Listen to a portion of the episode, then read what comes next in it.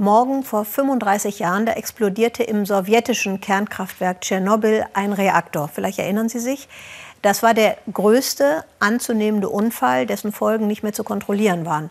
Natürlich haben nicht alle, die heute leben, das miterlebt, aber die Folgen der Reaktorkatastrophe sind bis heute spürbar und messbar. Philipp Wundersee. In der Sowjetunion hat sich offenbar ein ernster Atomunfall ereignet. Nach Angaben der sowjetischen Nachrichtenagentur TASS traten an einem Kernkraftwerk in der Nähe von Kiew Schäden am Reaktor auf. Der Reaktor Nummer 4 in Tschernobyl, die über 1000 Tonnen schwere Abdeckplatte, ist explodiert. Radioaktive Stoffe werden rund 1200 Meter hoch in die Luft geschleudert. Die freigesetzte Radioaktivität entspricht der von rund 400 Hiroshima-Bomben. Schwedische Messstationen registrieren bereits am Morgen der Katastrophe radioaktiven Niederschlag. Selbst im westlichen Europa beginnen die Geigerzähler wilder zu ticken als je zuvor. Aus Angst vor verseuchten Lebensmitteln wird in Deutschland Gemüse teilweise gar nicht mehr geerntet. Wegen dem Gemüse habe ich Bedenken. Da frage ich mich selbst, soll ich nicht, wenn es soweit ist. Bei mir kommt ständig die Angst durch, dass ich irgendetwas jetzt für meine Kinder falsch mache. Die Ursache der Katastrophe? Ein Test zur Notstromversorgung des Reaktors mit schrecklichen Folgen. Ein Radius von 30 Kilometern rund um das zerstörte Atomkraftwerk wird zur Sperrzone. Mehr als 350.000 Menschen müssen das Gebiet verlassen. Der Tod durch Strahlung erkommt geruchlos und unsichtbar. Bis heute werden mehr Fälle von Schilddrüsenkrebs gezählt. 25 Jahre später, 2011, spricht die Weltgesundheitsorganisation von 4000 Todesfällen. Über das wahre Ausmaß wird bis heute gestritten. April 1986. Eine radioaktive Wolke zieht über halb Europa. Die Folgen der Katastrophe sind noch heute spür- und messbar. Und die Menschen, wie geht es ihnen heute in der Region von Tschernobyl? Ein ARD-Team reiste an den Rand des Sperrgebietes. Und da steht dann schon, halt, Sperrzone. Ein empfindlicher Punkt rund um Tschernobyl ist, so Jo Angerer, was passiert hier eigentlich, wenn der Wald brennt, wie im letzten Sommer? Denn Waldbrände, die führen zu erhöhter Radioaktivität. Die Spuren, sie sind noch sichtbar. Vor einem Jahr brannten hier die Wälder in der Sperrzone rund um die Atomruine. Dort ist der Boden, sind die Bäume immer noch radioaktiv verseucht. Durch Waldbrände werden radioaktive Partikel aufgewirbelt, die Strahlung gefährdet die Menschen in der Umgebung. Im letzten Jahr waren sie die Ersten vor Ort, die Feuerwehrleute. Der Job ist hart genug und dann noch das Risiko durch die Strahlung. Viele seiner Kollegen hätten Gesundheitsschäden, erzählt Mykola Naumenko. Ob es dort sauber oder verstrahlt ist, das hält uns nicht ab, denn Arbeit ist Arbeit. Ich bin mehrmals in solche verstrahlte Flecken geraten. Ab 1000 Mikroröntgen brennen einem die Lippen, sie werden wie Blei, sehr trocken. Und dann versagt die Stimme nach 2 Stunden. Mikroröntgen ist eine Maßeinheit für die Strahlenbelastung. Mykola Naumenkos Messwert übersteigt den in Deutschland gültigen Grenzwert um ein Vielfaches. Einige Kilometer weiter, in Mardin, einem kleinen Dorf knapp außerhalb der Sperrzone, sitzt der Schock noch tief. Die Bewohner erinnern sich nur allzu gut an den Moment, als der Wind den Rauch und das Feuer in Richtung ihrer Häuser trieb.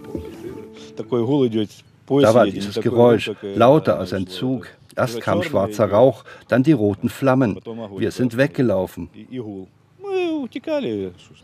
Im Gemeindezentrum haben sie sich versammelt, beraten über den Wiederaufbau, wie es überhaupt weitergehen soll. Und sie reden über ihre Angst vor der unsichtbaren Gefahr der Strahlung.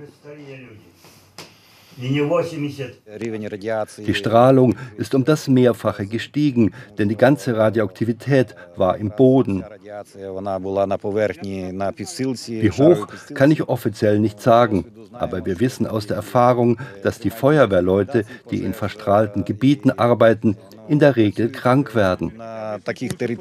Mhm. 35 Jahre ist sie her, die Reaktorkatastrophe von Tschernobyl. Eine Schutzhülle haben sie um die Atomruine gebaut, Erste Aufräumarbeiten im Inneren sollen bald beginnen. Jahrzehnte wird es dauern, bis diese Arbeiten abgeschlossen sind. Und so lange und vielleicht für immer wird die Stadt Pripyat nahe der Ruine eine Geisterstadt bleiben. Wir fahren in die Sperrzone, die sich über 4.300 Quadratkilometer erstreckt. Wer hierher will, braucht eine Sondergenehmigung. Tagtäglich nehmen Wissenschaftler hier Proben von Baumrinden und dem Boden. Abgefallene Blätter und Baumnadeln verrotten hier nur schlecht, haben Wissenschaftler 2014 herausgefunden. Die Strahlung hat die Mikroorganismen im Boden stark geschädigt. Im Labor werden die Proben untersucht. Man will herausfinden, wie groß die Gefahr noch heute ist, wenn etwa bei Waldbränden strahlende Partikel aufgewirbelt werden. Beim Boden, der Luft und im Wasser, da haben wir unterschiedliche Strahlenwerte.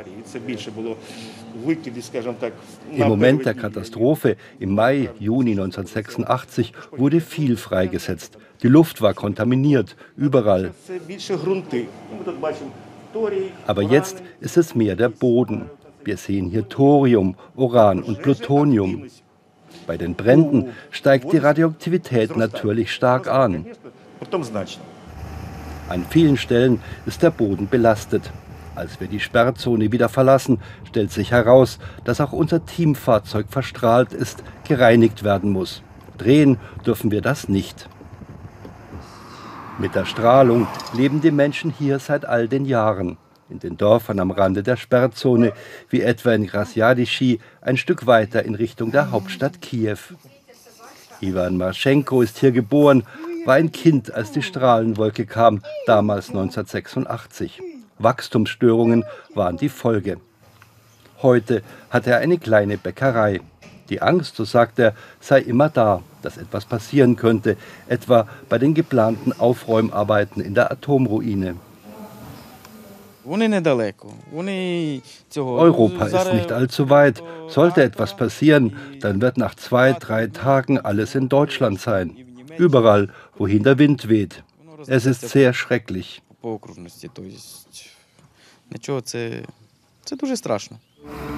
Tschernobyl vor 35 Jahren. Geschichte. Doch für die Menschen hier ist es die Gegenwart, Tag für Tag.